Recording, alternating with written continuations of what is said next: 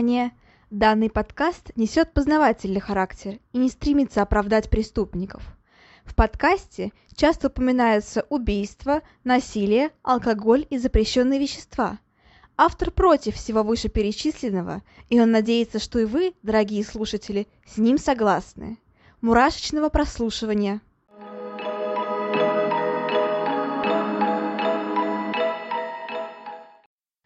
Всем привет, с вами снова Ульяна, и вы слушаете новый выпуск подкаста «Обратная сторона жизни».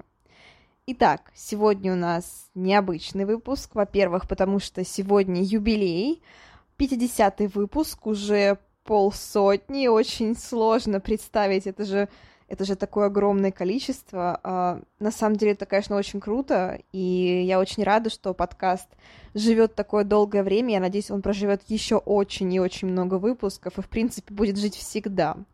И поэтому сегодня у нас такой в качестве небольшого подарка. Сегодня очень большой выпуск, очень большой интересный выпуск, и тоже необычный, про семью Уэст. В принципе, в принципе, были уже выпуски про, так скажем, убийц-любовников, например, Пол Бернарда и Карла Хамолка, которые реальные Джокеры Харли. А, но сегодня история, пожалуй, еще более ужасающая, и хотя куда уж ужаснее, но все-таки сегодня история куда более ужасающая и куда более масштабная, и она касается не только окружающих людей, но и страданий их детей, семьи Уэст. И правда, когда я читала книжку одной из дочерей Уэст, э, да, у них были дети, и одна из их, одна из их дочерей, она, собственно говоря, э, вторая по старшинству, именно их детей, она написала книжку, очень интересную книжку, которая называется «Люблю тебя, мама. Мои родители, маньяки Фред и Розмари Уэст».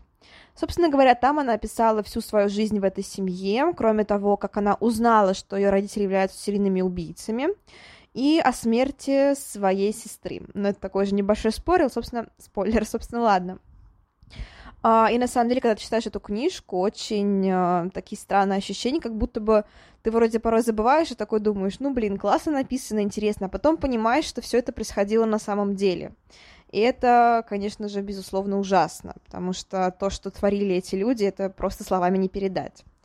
Но сегодня я постараюсь максимально четко, максимально лаконично обо всем рассказать, чтобы всем было интересно, чтобы все все поняли. Но, опять же, сразу скажу, а, кому будет интересна прям таки полная история этой семьи, кому будет интересно так скажем, послушать от лица именно той, кто принадлежал к этой семье. А, всем добро пожаловать в, собственно говоря, эту самую книгу «Люблю тебя, мама». А, можно купить в любых книжных магазинах, кроме того, есть на всех сервисах, и в электронном виде можно прочитать. Поэтому, если что, книжка такая тоже есть, очень-очень интересная. Но, опять же, повторюсь, здесь я постараюсь максимально все вместить и максимально все рассказать так, чтобы вы сами не устали. Ну и еще раз повторюсь, всех с, юбилейным, с юбилейным выпуском. Надеюсь, вам все понравится. Итак, семья Уэст. Uh, в принципе, семья Уэст очень известная семья, и, наверное, они являются одними из самых известных серийных убийц в Англии, uh, потому что они изнасиловали, убили и пытали где-то 12 человек. То есть, опять же, точное количество неизвестно, можно прикинуть, можно посчитать, и опять же, в чем они участвовали вдвоем, где совершали преступления только поодиночке, тоже все это остается немножко загадкой. Но, скажем так, примерно, примерно 12 человек. А, я также расскажу немножко подробнее об убийствах, но, наверное, все-таки не обо всех, потому что это будет ну, максимально долго. А, начнем мы с Фреда Уэста. Это собственно говоря, глава семьи. И, как я уже говорила, есть Фред Уэст, есть Розмари Уэст или Роуз Уэст. И начнем мы с Фреда. Он, роди, э, он родился 29 сентября 1941 года. И да, он э, был насильником, был убийцей, но все началось э, гораздо раньше. Он родился в довольно бедной семье, и, в принципе, многодетной семье. Он был вторым из шести детей. Um, у него были большие проблемы в семье, потому что он утверждал, что его отец насиловал своих дочерей, и сам Фред Вест все это видел и, возможно, даже в этом участвовал. Кроме того, отец учил его никого не жалеть и никого не защищать. Он учил его быть таким отбитым подонком, подонком, можно сказать. И, в принципе, разрешал ему все, лишь бы только тот не попадался. Кроме того, как утверждает он сам, а, данных точных нет, но он сам говорил о том, что до него домогалась собственная мать. И, в принципе, учитывая, в каких условиях он рос, наверное, это можно предположить. А в школе он был довольно-таки, ну, таким средненьким ребенком, особо успеха в учебе у него не было, и поэтому в 15 лет, э, не закончив школу, он ее бросает в 1956 году. А, а в 17 лет он попадает в достаточно серьезную аварию, когда едет на мотоцикле. У него был перелом черепа, а также перелом конечностей, руки и ноги, и в течение некоторого времени он находился без сознания.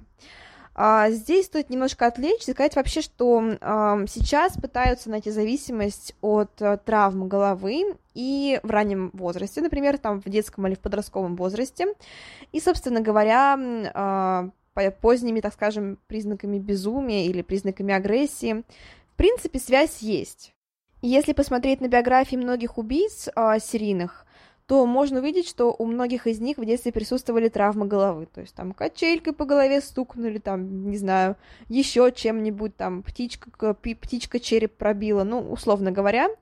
И, в принципе, а, действительно у многих убийц а, есть такие вот травмы. То есть наряду с триадой Макдональда, наверное, это можно считать так, таким признаком будущего серийного убийцы.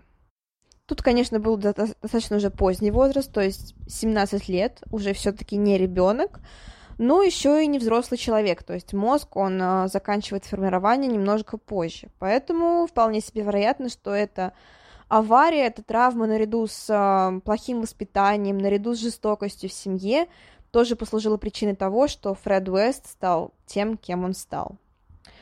А, собственно говоря, уже через некоторое время, через два года, в 60-м году, его арестовывают а, за то, что он пристает к 13-летней девочке. А, его признают виновным, но, однако, он избегает наказания, его не сажают, и при этом его мать, она очень сильно на него обиделась, как и вся остальная семья, и поэтому отправляет его в деревню, то есть жить к его тете. На самом деле странно, ну как странно, его отец говорил ему не попадаться, то есть делай что хочешь, только не попадайся. Фред Уэст попался, поэтому, естественно, семья против этого и пытаются максимально от него отречься. Uh, что происходило дальше? Uh, дальше начинается очень важная глава в жизни Фреда Уэста, потому что он встречает Кэтрин Костелло. А, но она более известна под псевдонимом Рена, потому что занималась проституцией, а там очень у многих есть псевдонимы. А, он повстречал ее в возрасте 21 года в 62 году. Uh, в принципе, она уже была беременна к тому моменту, и не от Фреда, то есть был ребенок от постороннего человека, но при этом Фреду это не помешало жениться на ней и переехать с ней в другой город, в Котбридж. И 22 февраля 1963 года а, у них рождается ребенок, который называют Шармейн Кэрол. А, в принципе, Фред относится к ней как к собственной дочери, и он, а, на самом деле, имеет очень странные наклонности. В будущем это тоже станет понятно. Но пока что просто обмолвились о том, что вот они как бы удочеряют ее. Он удочеряет Шармен Кэрол. И позднее они говорят, что э, якобы это вообще не их дочь, они просто ее удочерили, то есть она их приемная дочь, и что ее отец это некий э, водитель автобуса. Вот так вот. Но уже в 64 году у них рождается общий ребенок, э, и они называют дочь, тоже дочкой, они называют ее Эн Мари. Или Эн Мэри, ну, как так и так правильно. А, вот так вот. И 4 ноября 1965 года происходит первый случай возможного убийства. Скорее всего, Фред Вест в это время убил маленького мальчика в фургоне, где он на тот момент работал. Это особо не доказано, но все-таки. А, далее они переезжают в парк для, собственно говоря, кемпинга, не знаю, как это называют, но не то чтобы для кемпинга, для фургонов, короче, так это называется. Популярная тема, в принципе, в Европе, но не об этом сейчас. Они приезжают вот в этот самый парк, а, при этом вместе с ними переезжает Иса Макнейл, она является няней детей, а также подруги, подругой Рены, которую зовут Энн Макфол. А, вот так вот. А, но при этом, почему они переехали, точно неизвестно. Скорее всего, причиной послужило именно то самое убийство, совершенное Фредом Уэстом, а, собственно, где жертвой стал маленький мальчик. Скорее всего, вот так вот.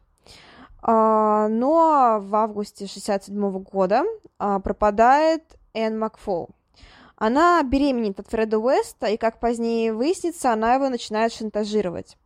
Это ему не нравится, и, естественно, он приходит в ярость и в порыве э, ярости он совершает убийство. Сама Энфол находилась на момент на восьмом месяце беременности, и только в 94 году ее останки найдут и уже похоронят нормально. До этого о ней вообще не было ни слуху, ни духу. Она была сама не из очень благополучной семьи, а потому никто не заботился о том, что она вообще исчезла. А, что происходит дальше? А, в 67 году а, Рена уходит от Уэста, но позднее опять возвращается. А, почему произошел этот уход, тоже неизвестно. Скорее всего, было насилие со стороны Фреда Уэста. Но, опять же, позднее она возвращается, поэтому все у них вроде бы хорошо. Однако, спустя некоторое время, когда Фреду Уэсту исполняется 27 лет, он встречает э, ту самую Розмари, на тот момент Летс. А, ей тогда было очень мало лет, только-только исполнилось 15. Напомню, Фреду Уэсту 27, Роуз 15. Но при этом они оба думают, что это огромная любовь, и уже, когда исполняется только-только 16 лет, а, Розмари переезжает к нему. Теперь поговорим немножко про Розмари. Розмари Полен Уэст. Ну или урожденная Летс. Она а, родилась 29 ноября 1953 года. И, как я уже сказала, она повинна в убийстве как минимум 10 а, человек, а, но, возможно, и больше. То есть, сколько там было на самом деле, не совсем известно. Она рождается после очень тяжелой беременности матери, и, собственно говоря, во время этой беременности есть данные, что ее мать страдала депрессией и потому употребляла некоторые антидепрессанты, кроме того, получала электросудорожную терапию. А, это могло вызвать какие-либо нарушения в, собственно говоря, развитии ребенка внутриутробном, и тоже, возможно, послужило причиной вот такой вот ненормальности. Но, опять же, опять же, а, к ней очень плохо относились. То есть Роуз Вест не раз говорила о том позднее, что в семье происходило насилие а, со стороны отца. А, она была несколько раз им изнасилована. Кроме того, есть вероятность того, что одна из дочерей Фреда Роуз Вест, на самом деле не дочь Фреда, она дочь, собственно говоря, отца Роуз.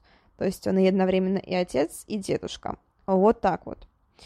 А, училась она не очень, была достаточно трудным подростком и очень часто прогуливала школу. А, сам ее отец страдал шизофренией, потому был особо неконтролируемый и очень часто избивал как а, и Роуз, так и ее сестру. Вот так вот. А, при этом сама Роуз как будто бы ее все абсолютно устраивало, и она не раз сама провоцировала отца, то есть она могла сама к нему подойти, условно говоря. А, кроме того, она не раз провоцировала своего младшего брата, тоже тем же самым, так скажем. И вот так вот. Это была довольно странная история. И позднее Роуз в своих письмах, в письмах к дочери Мэй она очень много рассказывала о том, как она, в принципе, жила со своей семьей и как ей было плохо. И впоследствии она не раз еще поменяет свое мнение. То есть, что было на самом деле, мы едва ли уже узнаем, потому что она говорит одно, потом она говорит другое и очень часто меняет свое мнение. А, собственно говоря, в 69 году она встречает Фреда Уэст, и тогда, напомню, 15 лет, ему тогда 27 лет. А, впервые они встречаются на автобусной остановке, а, но позднее, когда он узнает, что она а, работает в кафе, в хлебной лавке, он убеждает ее пойти на свидание с ней, подарив ей подарок. Вот так вот. Самой Роуз очень льстит это внимание, и позднее, буквально прошло немножко времени, она почти что переезжает к Фреду, очень часто сидит, сидит с его двумя детьми. А, к тому моменту у них а, Фред и а, Рена уже особо не встречаются, и вместе они проводят очень много времени. А, через некоторое время а, Роуз бросает, ну или Розмари, она бросает свою работу в кафе вот в этом вот и устраивается к няне, к Фреду и его детям. Некоторое время спустя она уже представляет своего избранника родителям, при этом родители, родителям Фред очень сильно не нравится, и отец очень э, даже сильно угрожает своей дочери и ее жениху, что вот он что-нибудь с ними сделает. При этом позднее, как ни странно, отношения у них наладятся, но вот именно первое время очень сильная неприязнь была, и действительно это прям такая прям нереальная агрессия. Скорее всего, тоже послужила, во-первых, ревность, потому что, как я уже говорила, отец э, Роуз часто ее насиловал и любил ненормальной любовью абсолютно. И, кроме того, конечно же, возможно, какие-то материнские, все-таки отеческие чувства были к ней где-то в глубине души. И поэтому, когда ее дочь привела домой 27-летнего непонятно кого, с двумя детьми и без работы, ну, они немножко, так скажем, были ошарашены. Вот так вот. Они запретили встречаться Роуз с Фредом, но она их не послушала, бросила вызов им, и это вынудило ее родителей пойти в социальные службы и сказать, что она вообще-то занимается даже проституцией. А, поэтому Роуз пришлось переехать в дом для проблемных подростков на некоторое время, а, но уже а, позднее, в свой 16-й день рождения, она ушла из этого дома проблемных подростков и вернулась к родителям. В это время сам Фред отбывал срок за похищение, за кражу, там было немножко, и, кроме того, у него, у него были неоплаченные штрафы. А, срок был тоже небольшой, там буквально, ну, там, по-моему, что несколько месяцев, недолго, короче. Вот, и после этого э, Роуз пере, а, переезжает к Фреду. В это время девочки, его первые две дочери находятся в, у социальных служб, потому что присматривать за ними некуда, некому. Но когда он выходит, эм, и уже Роуз переезжает к нему, они забирают эм, Шармейн или Чермейн, по другому варианту, и Анну, Анну Марию из социальных служб. Вот так вот. В 70-м году Роуз беременеет, и ей, напомню, на тот момент было всего лишь 16, ну, там, 16-17, и поэтому она тоже снова подмечена под опеку, родители в шоке, но ставятся условия а, родителями. То есть либо она делает аборт, и они обо всем забывают, либо она может уйти с Фредом и рожать ребенка, но при этом навсегда контакт будет потерян. И при этом была фраза даже, была фраза, что если ее отец снова повстречает Роуз на улице, то он ее убьет. И на самом деле я не знаю, насколько он мог это воплотить в жизнь. Скорее всего, в тот момент мог. Уже позднее, да, позднее отношения стали налаживаться, такой странный моментик. В э, книге в самой про это особо ничего нет, то есть как будто бы сначала они ненавидят друг друга, потом хоп, и уже вместе. Ну, то есть э, отношения налаживаются. Но, как я уже сказала, там, правда, странная ситуация была, почему ее отец вдруг внезапно переменил свое мнение о Фрейде, почему он снова стал с ними общаться, очень и очень непонятно. Но вот такое тоже бывает. А, собственно, что происходит дальше? А, дальше они переезжают в новую квартиру на Мидленд Роуд, это в Глостере, и 17 октября 70 -го года рождается Хезер, Хезер Н, ну или просто Хезер. Это их первая совместная дочь, и есть предположение, что она является дочерью не Фреда, а отца Роуз. Но, скорее всего, все-таки дочерью Фреда, то есть это более вероятно. А, это очень важный герой, персонаж, человек в истории Фреда и Роуз Вест. А, помимо того, что она является их дочерью, она также является одной из жертв этой семьи. И то, что они совершили с ней, это, ну, ужасно. Это на самом деле просто действительно отвратительно. Но вот так вот все произошло, об этом чуть позже. А, собственно, теперь а, Роуз живет с тремя девочками, и Фреда снова арестовывают. И пока что он отбывает срок в тюрьме, а, Роуз приглядывает за тремя девочками. При этом а, очень часто они подвергаются насилию. Позднее будут найдены письма, где э, Роуз писала Фреду о том, что нужно общаться с девочками построже. И понятное дело, что эта строгость подразумевала абсолютную жестокость к детям. При этом она заставляла э, Чермейн и Энн Мари называть ее мамой. Они это делали, но, но все-таки. То есть э, Чермейн сама по себе была достаточно упертым ребенком. И она очень часто говорила Ан-Мари, Ан, Ан, Анне Мари, а, что она сбежит, и что она любит свою настоящую маму, собственно говоря, Рену. А, но при этом сама Роуз все это слышала, и ее, понятное дело, все это очень сильно не устраивало. И, как выяснится позже, она убила девочку. По некоторым данным, она совершила это еще во время того, как сам Фред отбывал наказание. И а, считается, что примерно где-то 15 июня произошло это страшное убийство. А, вот так вот. Собственно говоря, они все время говорили, что Чермейн ушла, уехала жить в другой город, в другую страну или что-нибудь такое, и что с ней все на самом деле хорошо. Как на самом деле произошло убийство, доподлинно неизвестно, но просто, просто сходится на том, что она это сделала. Она убила Чермейн, потому что та ее просто достала. Она не хотела подчиняться, она не хотела слушать Роуз, и самой Роуз это очень сильно не нравилось. Напомню, что на тот момент она сама была еще совсем молоденькой девочкой, и на самом-то деле она была не сильно старше этой самой Чермейн. Вот так вот.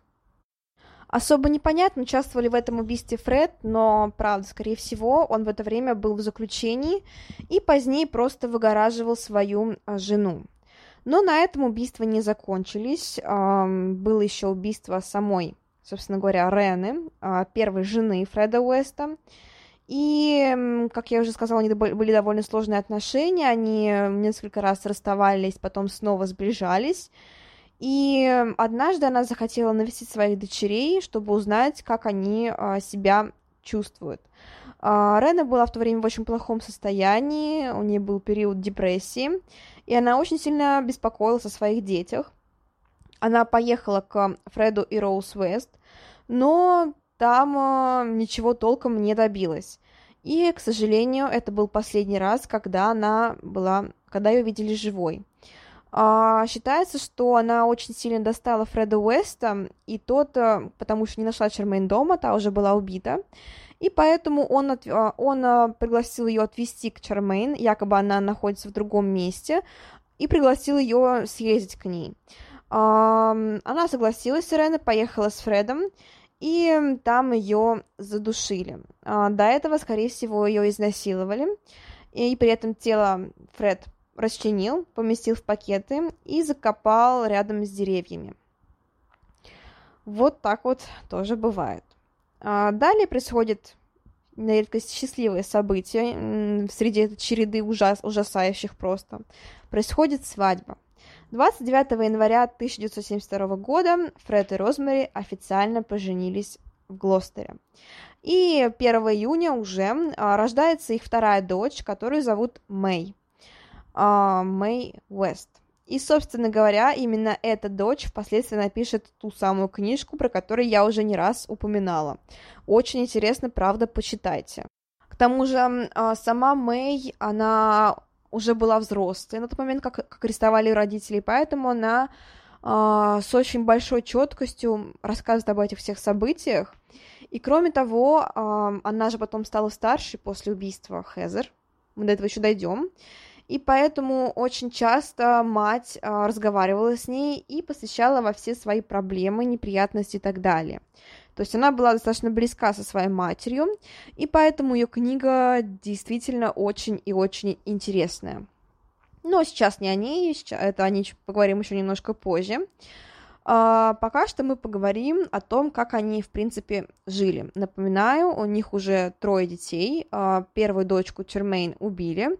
При этом остается одна дочь от первого брака, собственно, Хезер, и только недавно родившийся Мэй. Вот так вот. А, после рождения второго ребенка они, собственно говоря, переезжают в, на Кромвель-стрит, знаменитую Кромвель-стрит. Я уже придумала название выпуска, будет называться «Кошмар на улице Кромвель». Они приезжают на Кромвель 25, и там у них достаточно большой дом. Э, и на верхнем этаже э, Фред оборудует жилую комнату для своей жены. А, там он устраивает жене такую комнату приема, и там же она начинает заниматься проституцией. Да, после рождения второго ребенка Роуз начинает заним- заниматься проституцией. При этом сам Фред поощряет жену в этом. Он э, часто сам приводит ей клиентов, и в стене даже проделана дырка, чтобы он мог наблюдать за тем, как она, собственно говоря, удовлетворяет своих клиентов. Вот так вот. Она занимается сексом не только с мужчинами, но и с женщинами. При этом позднее она даже рожает а, некоторых детей не от своего мужа, а от случайных мужчин, которые к ней приходили, собственно говоря, в качестве клиентов. А, при этом, как бы странно ни звучало, но ей это нравилось. И одну из дочерей даже назвали в честь эм, якобы мужчины, то есть где они якобы в честь места, где они с тем самым э, клиентом занимались сексом. Но, но, опять же, позднее в своих письмах э, Роуз не раз будет говорить о том, что ей это абсолютно сильно не нравилось, что она ненавидела за это своего супруга, и что же в тот момент она хотела развестись что ее это все не устраивало, она не хотела заниматься проституцией, и что Фред ее заставлял. Насколько это правда, я не знаю. А, действительно существует психоэмоциональное насилие, и действительно порой жертве, а, да не порой, а чаще всего жертве очень сложно уйти от своего насильника, но я боюсь, это не этот случай. Как бы было не ужасно домашнее насилие, как бы не ужасно действительно ну, было, наверное, неправильно, конечно, обвинять жертву, но все-таки здесь Роуз была не жертвой. Ну, потому что она убила ребенка, в то время как ее муж отсутствовал. То есть она сделала это не по его приказу, она это сделала сама абсолютно самостоятельно. Потом, опять же, называть дочь в честь э, воспоминаний о том, как она, собственно говоря, занималась проституцией, ну, я не думаю, что это как бы говорит о том, что она не, не любила это дело. Да и плюс ко всему, э, у Роз был у самой очень сложный характер, и э, я не думаю, что она смогла бы, что она могла бы вот так вот слепо подчиняться во всем своему мужу, потому что, правда, у нее был очень сильный, очень стервозный характер, и она сама была еще той э, змеей, как бы это ни звучало. Поэтому в этом случае мне все-таки кажется, что здесь, э, ну, он ее никак не принуждал. Хотя, да, позднее очень много раз она писала о том, что все-таки якобы Фред ее принуждал. Но Возможно, это сделано было для того, чтобы оправдать себя в глазах людей и пораньше выйти из тюрьмы, что ей, кстати, не удалось. А, что было дальше? А, собственно говоря, как я уже сказала, они занимали, они, она занималась сексом не только с мужчинами, но и с женщинами. А, при этом в то время, в то время до писем, она говорила, что все это ей нравится. А, кстати, Роуз использовала другое имя, она была тогда не Роуз, она называлась Мэнди, она занималась под этим именем проституцией. И, кстати говоря, она полностью управляла финансами семьи, то есть Фред давал ей всю свою зарплату, что еще раз говорит о том, что все-таки она была не прям таки заключенной мышкой, вот так вот скажем, что все-таки она брала ситуацию под контроль, и, скорее всего, проституция это было ее решение тоже. Вот так вот. А, к 1977 году они, семья начинает мириться с Биллом, это отец Роуз, и у них начинают даже складываться какие-то более-менее хорошие отношения, и Биллу даже начинает нравиться Фред. Скорее всего, потому что у них очень схожи темпераментные, темпераменты, и, в принципе, Билл в Фредди увидел самого себя. То есть он такой же был насильник, такой же, такая же мразь, и да, мрази с мразями сходятся. Поэтому Билл и Фред э, достаточно сильно сошлись. Вместе они даже открывают кафе, но, к сожалению, скоро... Ну, как к сожалению, для других людей, к сожалению, для них э, нет. Они закрывают кафе, потому что оно начинает быть убыточным. А, кстати, всего у Роуз и Фреда было 8 детей, и при этом, скорее всего, примерно треть из них, или даже половина из этих детей, были не от Фреда. То есть это были именно от клиентов. Но при этом сам Фред, он очень охотно принимал всех детей и считал их всех своими. И его даже очень сильно возбуждало то, что его жена зачала детей, половину детей не от него. А, что происходило дальше? А, как у них велся быт? Как я уже сказала, у них было к 83 году, к 83 году уже 8 детей. И когда каждому из детей исполнялось 7 лет, им поручали определенные обязанности. Кстати, стоит еще сказать, что э, Мэй, их дочь, когда написала книжку, она не раз упоминала о том, что мать очень сильно любила новорожденных младен, ну, новорожденных детей. Она ухаживала постоянно за ними, она постоянно с ними находилась рядом и, в принципе, во всем им потакала. Она действительно очень хорошо относилась к новорожденным детям. Но как только они вырастали, она теряла к ним интерес, становилась жестокой, властной и э, полностью начинала их контролировать и ненавидеть. Она поручала им все заботы и тому подобное. Ну, как ненавидеть? Она говорила, что любит их, но такой патологической любовью. Но, да, когда они становились старше, она, в принципе, теряла к ним интерес, и они становились для нее лишь помощниками по дому и помощниками по уходу за другими детьми. Сама Мэй а, не раз брала на себя работу няньки, потому что она была вторая по старшинству, ну, третья, но, в принципе, первая дочь от первого брака, она особо всегда была особняком от остальных детей. И, эм, в принципе, она очень часто брала на себя роль няньки такой, сидела с детьми, помогала матери, и эм, некоторое время они даже были очень сильно близки. И, в принципе, Роуз доверяла ей как, собственно, как подруге, как лучшей подруге, и как настоящей дочери. Вот так вот. А, но при этом очень часто они подвергались насилию дети. И был случай, когда маленькую Мэй изнасиловал собственный дядя, когда ей было, по-моему, что ли 5 лет или 8, что-то в этом роде. Ее изнасиловал собственный дядя. Он а, говорил ей, что все хорошо, что так и должно быть. И девочка ничего не рассказала своим родителям. При этом э, сам Фред, он был абсолютно ненормальным в этом плане. Он всегда говорил о том, что отец должен первый войти в свою дочь, и поэтому уже с детства все девочки знали, что первым, кто у них будет, это будет их собственный отец. Uh, при этом сам Фред, он абсолютно не стеснялся говорить о сексе, он говорил о нем всегда, везде и постоянно, при своих детях, и неважно, сколько им было лет. Uh, при своих же детях он не раз ляп- лапал свою жену, и даже других детей. То есть вот в их семье было много детей, и некоторые из этих детей он тоже лапал. При этом Роуз тоже все это видела, все это никак на это не реагировала и не заставляла Фреда прекратить этим заниматься. Вот так вот. А сама Роуз была абсолютно ненормальной, и она была абсолютно точно истеричкой. Она приходила в ярость от всего, что ее не устраивало. И, эм, например, когда один из мальчиков, а, Стивен, наступил нечаянно а, на кухонный пол, который только что помыла Роуз, а, та ударила его миской по голове и затем наговорила ему всякие гадости, обозвала его свиньей и сказала, что тот сделал это все специально. Далее она напала на свою другую дочь Мэй с ножом, когда та ее чем-то не устроила, слава богу, все закончилось хорошо. то есть она не была убита, не была сильно ранена, но при этом все-таки легкие царапины на ней были. Сама Мэй очень сильно вырывалась, просила маму остановиться. А, при этом на кухне еще находилась, находилась э, Хезер, старшая дочь, но она могла лишь беспомощно рыдать и умолять мать тоже прекратить это делать. А, вот так вот. А, кроме того, Роуз даже кидалась на Фреда с ножом, например, в 1974 году.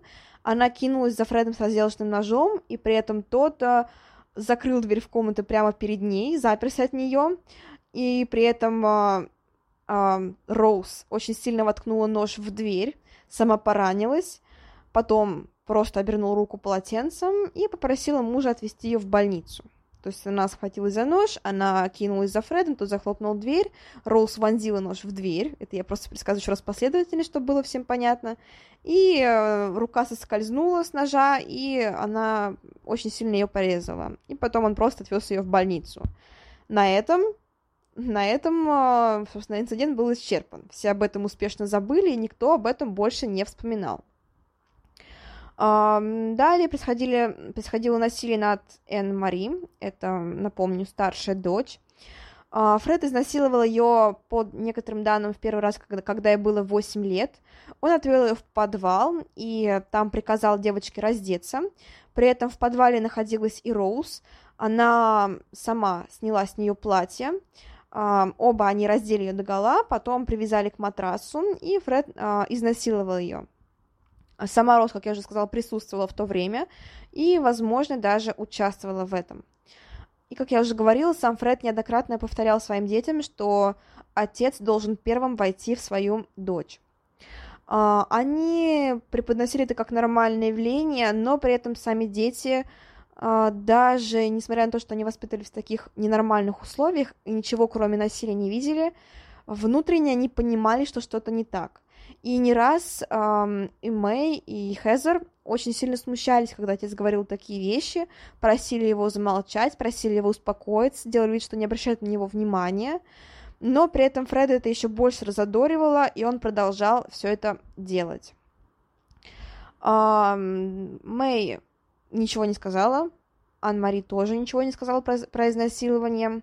И они очень сильно грозились своим детям, что если те как-нибудь что-нибудь расскажут, то они их жестоко изобьют.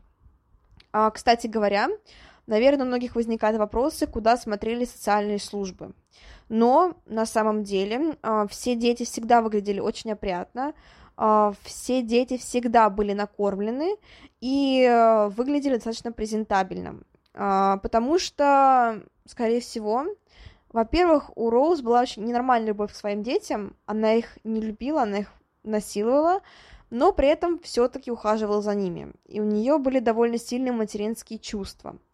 Кроме того, скорее всего, такой уход был вызван тем, чтобы ничем не заподозрили. То есть, что если дети будут какие-нибудь неопрятные, будут пропускать школу, то, естественно, нагрянут социальные службы. Им этого не хотелось, и поэтому все дети всегда посещали школу, всегда были аккуратными, всегда были сытыми и довольными. Ну, по внешнему виду, по крайней мере но лишь по внешнему виду. А, внутренне творилась просто жесть. Кроме того, позднее, когда Ан-Мари исполнилось 13 лет, они заставили заниматься проституцией. При этом они говорили, что ей уже исполнялось 16 лет. И вот так вот. Они также неоднократно спаивали свою дочь и избивали ее. Вот так вот. А, что происходило дальше? А, дальше происходит, скорее всего, первое убийство. Точнее, первое совместное, но, возможно, кстати, не убийство. Тут тоже просто такая очень смутная история на самом деле произошла, потому что была такая девушка, Кэролайн Робертс, и она была у них няней. И однажды они подобрали ее на дороге, собственно говоря, приютили, но позднее они начали предлагать социальные, сексуальные услуги, войти их, так скажем, в их секс-круг, а, девушка отказалась и позднее и ушла от них. Но позднее они вновь ее встретились, извинились и пригласили к себе, чтобы загладить вину. А, девушка согласилась, хотя делать этого не стоило. Там они ее связали и изнасиловали. А, она пыталась кричать, но потом поняла, что это бесполезно. Чем больше она будет кричать, тем а, сильнее они будут ее насиловать и, скорее всего, даже будут избивать. А, позднее они ее отпустили, и, собственно говоря, девушка сразу попыталась говорить об этом в полиции, но при этом позднее сняла обвинения все с них, потому что дело дошло до суда, а ей это не хотелось. А, да, я ошиблась, сказала не убийство, извините, первое совместное насилие, вот так вот скажем. А, собственно говоря, именно посторонних. То есть до этого а, все происходило в кругу семьи. А, здесь же они впервые взяли к себе в жертвы именно постороннего человека, то есть того, кто не имел к ним никакого отношения. И я сейчас говорю не про первое убийство, которое было совершено Фредом по отношению к подруге жены, нет, первой жены. Это именно вот совместное преступление. После этого они, так скажем, распробовали э, вкус убийств, так скажем, и э, начали их совершать. Э, я сейчас расскажу про некоторые убийства, которые э, причисляют к Роуз и Фреду Весту, но тут тоже очень, короче, смутная история везде. Э, первая девушка это Линда Гофф, и она была не, не сильно старше Роуз Вест, и при этом она была втянута в, лесбийские отношения с Роуз. Uh, сначала все было хорошо, их все устраивало, но затем uh, что-то произошло, и они ее связывают и затачивают у себя в uh, подвале, где позже убивают и хоронят. На момент убийства ей был 21 год. Далее была, собственно говоря, еще одна девушка, Кэрол Энн Купер. Ей на момент смерти было всего лишь 15 лет, и эм, она была, так скажем, няней, она подрабатывала у них няней, следила за детьми, а, но при этом э, тогда на тот момент еще была только маленькая Мэй, и она позднее забеременела от Фреда и стала угрожать, что уведет его из семьи, стала угрожать его жене Роуз. И Фред это, Фред это дико надоело, и он ее просто убил. Ей было всего лишь 15 лет. А, далее была Люси Партингтон. Она была студенткой университета. Также насилие и убийство. Ей был 21 год. Далее Ширли Хаббард, она была ребенком из неполной семьи. В 1974 году она сбежала из дома, и, к сожалению, больше ее никто не видел. А, что происходило, точно неизвестно, но, скорее всего, она встретила Фреда Уэста, когда сбежала из дома. А, там на фургоне он привез ее на Кромвель-стрит, и некоторое время они встречались. Позднее она забеременела, опять стала угрожать Фреду, что все расскажет его жене, и далее он ее убил. Ей было также 15 лет. А, далее была Тереза Зигенталер, она была из Швейцарии, хотя Фред называл ее голландской девчонкой.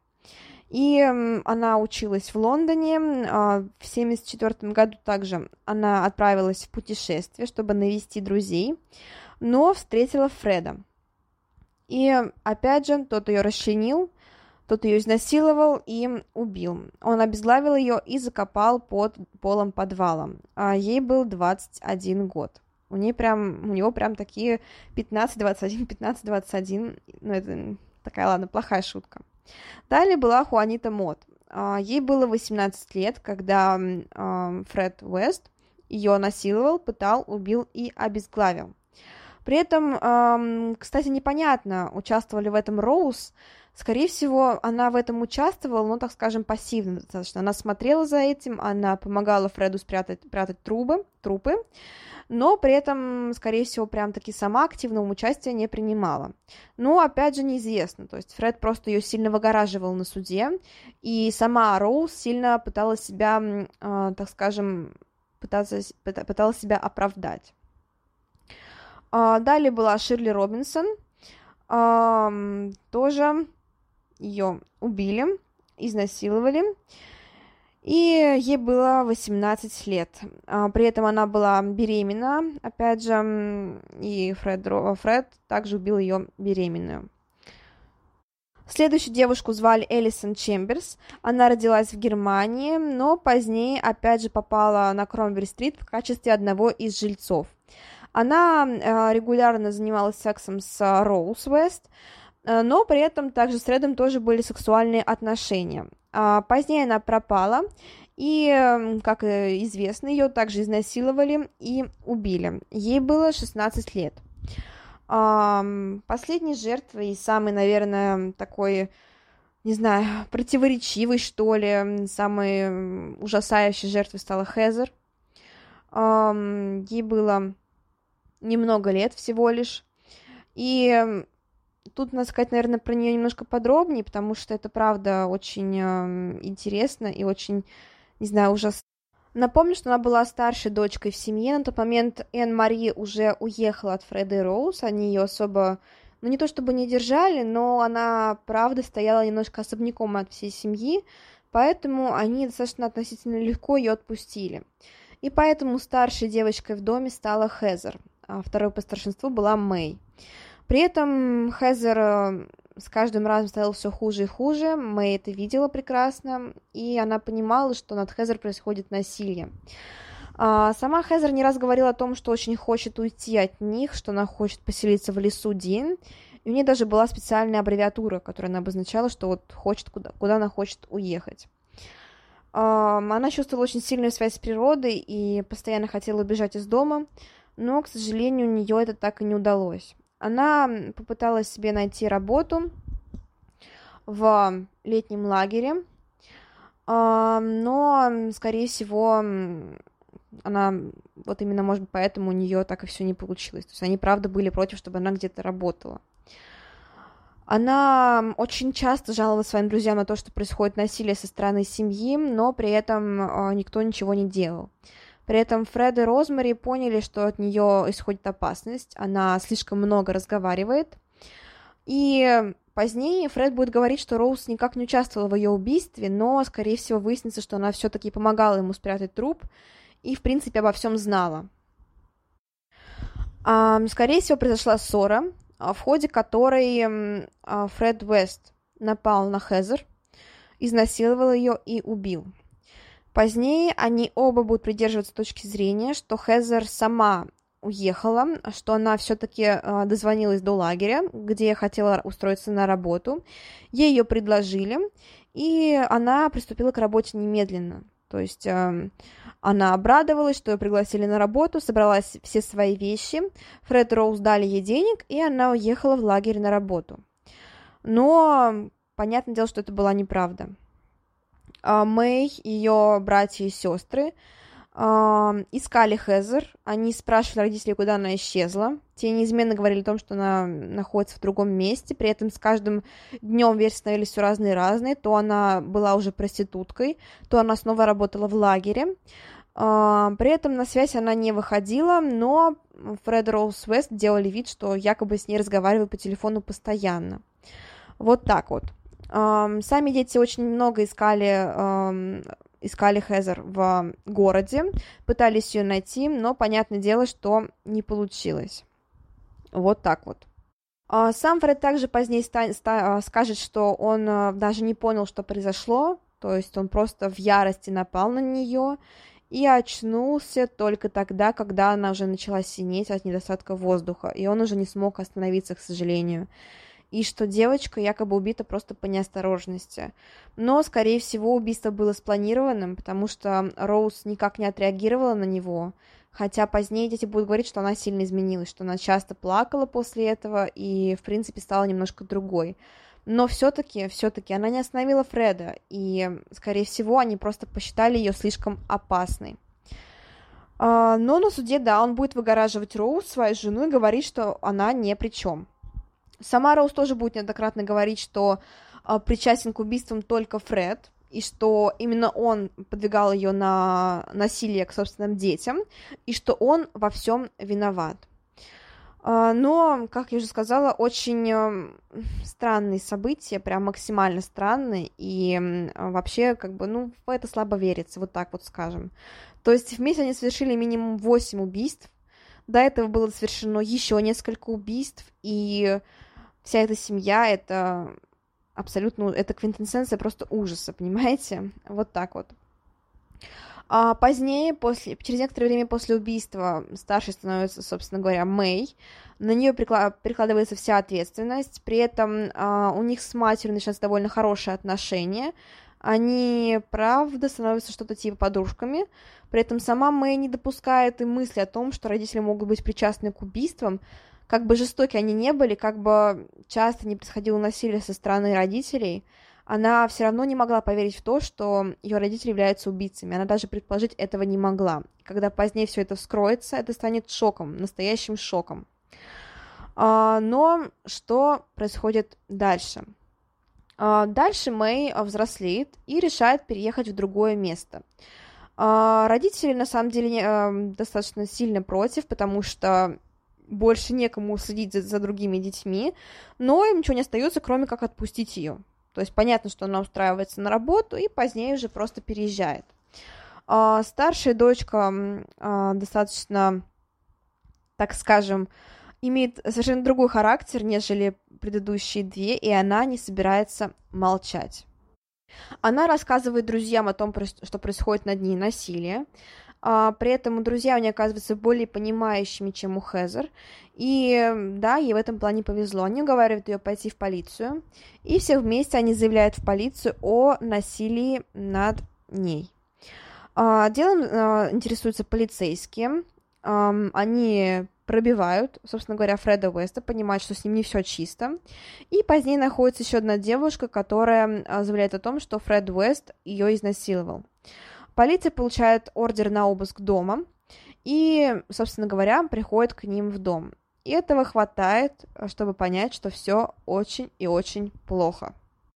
Сначала его просто задерживают, а, но позднее никаких улик, а, ну, оказывается, недостаточно, и приходится второй раз идти на обыск. А, уже в ходе второго обыска были проведены раскопки, и в феврале 1994 года полиция обнаруживает человеческие останки – Фред все это время находится под стражей, но уже тогда он признается в убийстве э, Хезер. И позднее обнаруживаются еще останки некоторых людей. И э, Фред Уэст берет всю вину на себя. Он полностью выгораживает Роуз, говорит, что она не причастна, и что она вообще не знает о его деятельности. А, но при этом саму Роуз тоже э, заключает под стражу. Она старается уйти от правосудия, но у нее ничего не получается. Ей а, предъявлено обвинение в убийствах 10 человек. Самому а, Фреду вменяют ну, 12-13 убийств, где-то так. Доказать их удалось, да, но что происходит дальше? К сожалению, Фред Уэст не доживает до своего правосудия и не доживает эм, до того, до наказания, потому что он не выдерживает всего этого, и как последний слабак, 1 января 95 года его находят повешенным в собственной камере. А, вот так вот, то есть он, мало того, что он, ему не хватило смелости взять на себя вину, только он еще так вот очень трусливо и очень высокомерно уходит от правосудия. То есть он просто кончает жизнь самоубийством. При этом своих детей, свою жену, которую он якобы любит, он оставляет, э, ну вот просто на произвол судьбы. Вот так вот. 29 марта 1995 года проводятся похороны, тело кремировано. При этом сами похороны, по воспоминаниям Мэй, э, достаточно были лаконичными. А, было очень мало народу, и священник э, не знал, что стоит говорить в таком случае. То есть просто произнес молитву об покое душе. При этом я вот немножко не понимаю, если он покончил самоубийством. То есть там же вроде бы он как бы является грешником, и его нельзя не отпевать, ничего такого. Точнее, не то, что не отпевать, его нельзя хоронить там в одном и том же месте. Ну, такие.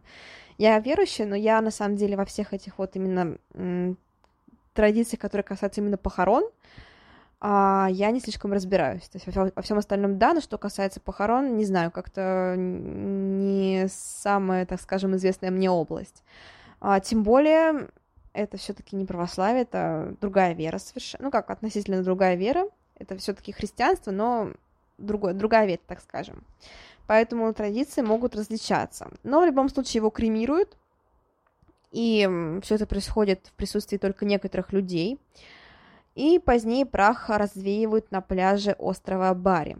Саму Роз заключают под стражу, а, ей, да, вменяют э, срок, При этом она не раз пыталась, так скажем, выйти по УДО, но, конечно, дело у нее нет права на УДО, понятное дело, и это она пыталась очень много раз обжаловать приговор, говорила, что она не виновата, говорила, что Фред все это сделал, что он ее заставлял все это делать, но, к счастью, к счастью, э, все ей, ей никто не верит, то есть она все еще под стражей, и, к счастью, она больше не выйдет оттуда. Вот так вот. Как я уже говорила, ее обвиняют в 10 убийствах, Фреда в минимум, ну, 12-13. Такие вот семья, такая вот семья Уэст. А, при этом, что касается их детей, а, как бы странно ни звучало, но они сейчас в некотором роде достаточно счастливы. То есть относительно, понятное дело, никогда они об этом не забудут. Но та же самая Мэй, которая написала эту книжку, она сейчас воспитывает э, собственных детей и старается не повторять ошибок своих... Ну как, она не повторяет ошибок своих родителей. В это хочется верить. И тут, конечно, тоже такая вот странная ситуация, что непонятно, вот, ну, как вот при таких родителях, при таких бабушках, при таких дядях может вырасти нормальный человек. Но, наверное, все-таки может, все-таки другое время, опять же, уже есть доступ и к интернету, и ко всему прочему, и, в принципе, а, человек растет, ребенок растет не в вакууме уже, то есть не только в семье, но еще и в обществе. То есть поэтому, возможно, очень хочется верить в то, что все-таки девочка Мэй выросла нормальной, и ей никак не предались наклонности ее родителей. Хотя, как я уже сказала, повторюсь, что у родителей, что у бабушек с дедушками были серьезные психи- психические проблемы. Но, судя по книжке, судя по тому, что она описывает, все нормально. При этом связь с сестрами и братьями она поддерживает, то есть они не перестали общаться, они достаточно сильно сближены друг с другом, часто общаются, живут вместе, также некоторые, то есть гостят друг у друга, и, в принципе, все в основном у них хорошо. Конечно, очень обидно за Хезер, за первую дочку, и понятное дело, что это, это просто ужасно, это отвратительно, и просто очень их жалко. И понятно, что оставшиеся живых дети тоже никогда этого не забудут и будут всегда помнить, что они являются дочерьми Фреда и Роуз Вест. И это слава, это печальная слава, это отвратительная просто слава будет с ними всегда. А, вот такая вот история. Я надеюсь, вам понравилась. Она масштабная, информации много. Но вот такой вот подарок небольшой к юбилею. А дальше будет еще интереснее. Это не последняя, так скажем, семья убийц. А есть еще некоторые, есть еще интересные случаи. О них я тоже расскажу, но через некоторое время. Следующий выпуск, думаю, будет классическим, про обычного серийного, ну как обычно, про просто серийного убийцу, но тоже будет все очень интересно. А, всем еще раз спасибо за прослушивание. Возвращайтесь на следующей неделе. Всем удачи. Пускай в вашей семье, в вашей жизни никогда не случается тех ужасов, о которых я рассказываю. Пускай все у вас будет хорошо, пускай ужасы в вашей жизни будут присутствовать только в качестве ужастиков по телевизору. Ну, еще и можно в игры страшно играть, это тоже прикольно. Ну, а на этом все. Всем спасибо еще раз. Всем пока-пока.